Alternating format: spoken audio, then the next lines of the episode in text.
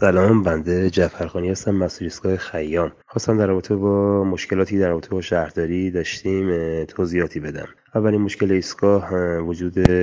موتورهای زیادی که در اطراف ایستگاه اطراف درب ایستگاه پارک میکنن و موجب اخلال در تعداد مسافرین میشن همچنین احتمال بروز حوادث ایمنی از جمله آتش سوزی دارن پیگیری زیادی که انجام دادیم از جمله مکاتبه با شهرداری تا به این تاریخ به نتیجه ای نرسیده همچنین وجود دستفروش هایی که در حاشیه ایستگاه پیاده رو کنار درب ایستگاه مستقر هستند و باعث